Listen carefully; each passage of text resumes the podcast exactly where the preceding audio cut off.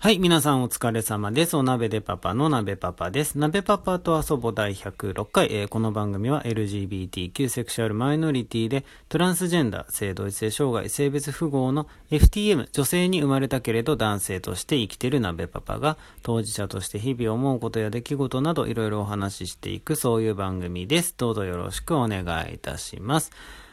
はい、前回ですね、第105回で、僕とね、僕のパートナーのママと、その10年続けてるラブホテルデートのお話をね、させていただいたんですけれども、そうしましたらですね、DM をいただきまして、おすすめのホテルを教えてくださいということで、そう、もう確かに本当にね、この10年、100件とは言わないですけど、やっぱあちこちのラブホテルに行ったわけですよ。で、まあいろいろ本当にね、いろんなホテルがありまして、一番怖かったのはすごくちょっとね、年季の入ったというか、だいぶ老舗というか古いというかのホテルで、お部屋の中ももうかなり年季が入ってたんですけど、そのね、部屋の中にノートがあって、でそのホテルのオーナーさんというか経営者さんっていうか、おじいさんらしいんで、だいぶなお年の方だったみたいなんですけどが、そのホテルの今っていうか、その状況、経済的な状況とか、運営的な状況とか、あとその社会に対するというか、世間に対するそのなんというか、ちょっと恨み節的なことというか、そういうものがね、ぎっしりと書き連ねられたノートがなぜか部屋に置いてあったホテルとかもあったし、あとは、設備がすごいところね、部屋の中にプールがあったりとか、あとは懐石料理、料亭と隣接していて、本格的な懐石料理がいただけるホテルがあったりとか、本当いろんなところがあったんですけど、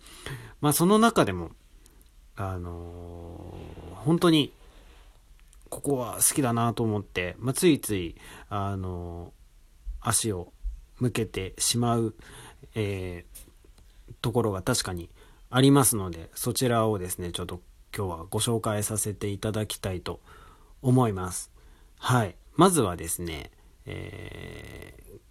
奈川県は湘南にあります、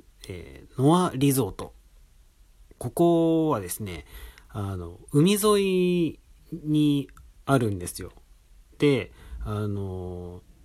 うまず何と言ってもやっぱり景色、どの部屋からもですね、その海が見えるっていう。だからね、窓を全開にしてたらもう海風がブワーって入ってくるし、そのね、風を感じながらお風呂に入ったりとか、あと、ご飯をいただいたりとか、それができるっていうだけでももう本当にだいぶおすすめポイントなんですけれども、そこのホテルはですね、もうそれだけじゃなくて、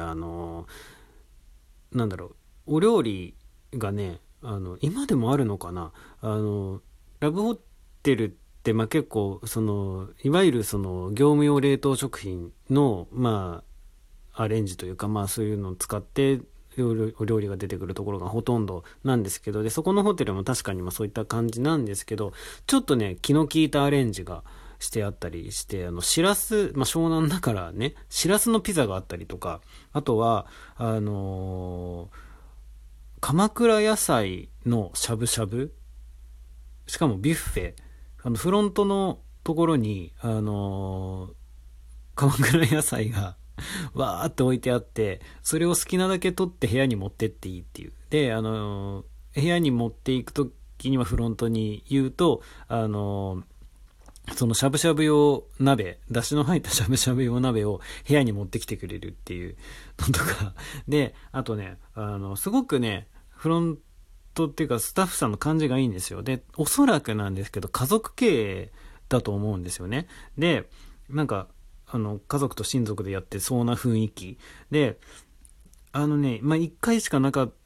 てもう長いこと見かけてないんですけど、部屋にね、なんか手作りのお惣菜が置いてあった時とかもあって、なんかレンジで温めて食べてくださいみたいな、なんかね、そこはかどないアットホーム感っていうか、う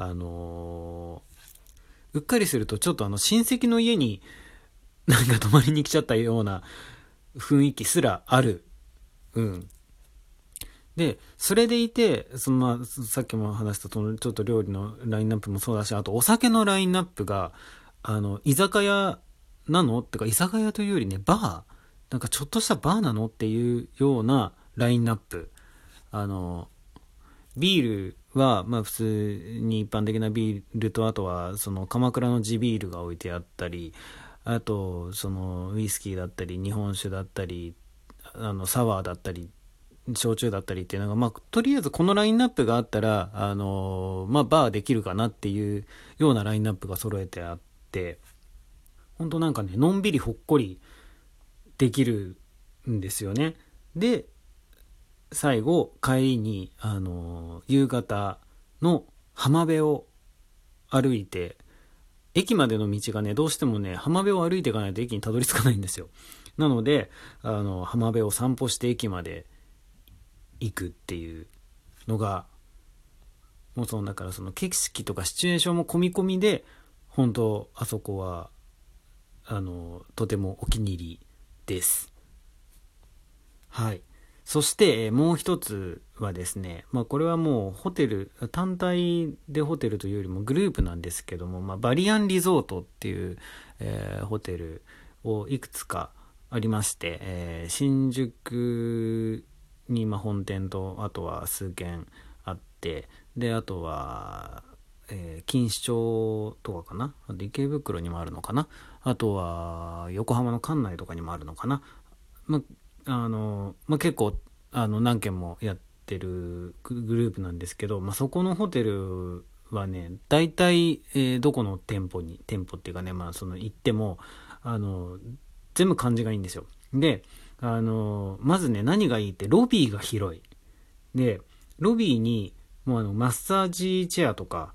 フリードリンクコーナーとか、あとスイーツバーとか、まあ、ビリヤード台があったり、足湯があったりとか、もうね、そのロビーの時点でまずすごい充実してるんですよ。で、あとフロントが、もう広くて、なんだろう、ラブホテルってよく、まあ、小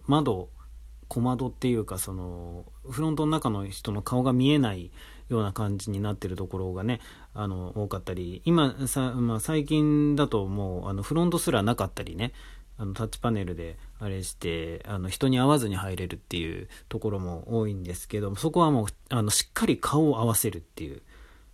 もうね、ラブホテルというよりはもうなんか、そ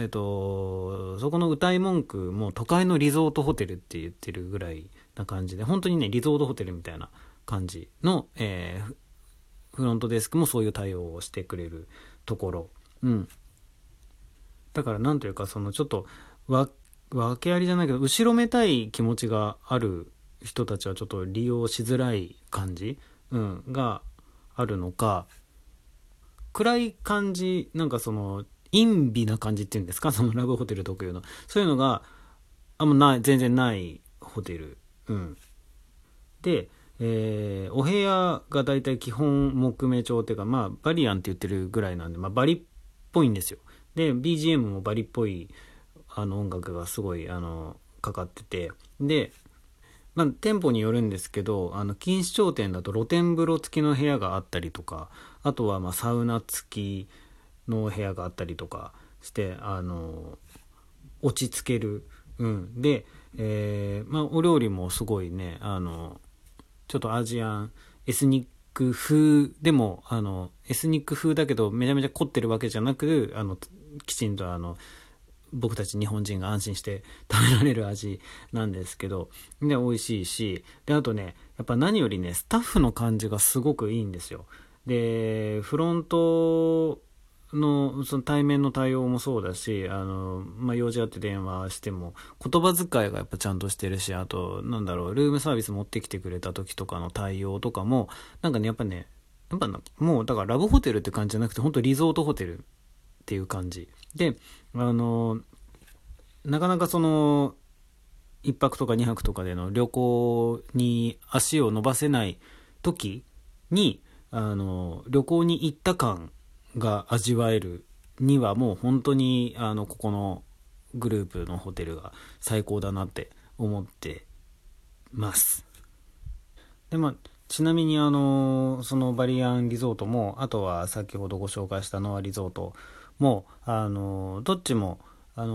別に一人でも確か休憩も泊まりもできたはずなので、別になんかすごいリフレッシュしたいけどなんかこうガツッとした時間が取れないみたいな時にはなんか一人で行ってみるのもいいのかななんて思ってたりもします。はい、以上鍋パパおすすめのラブホテル情報でしたね。本当もうお出かけがなかなか難しくねなって、人と会うことも難しくなってから随分日がね経ちましたけれど、だからね今はねちょっとあれですけど、逆にこんな時だからこそ、パートナーとの息抜きとか一人での息抜きとかにもしよかったらこんな使い方もいいのかもしれない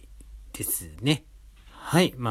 そんな感じで、今日も聞いていただいてどうもありがとうございました。またぼちぼち配信していきますので、よかったらまた遊びに来てください。それではまた。バイバイ。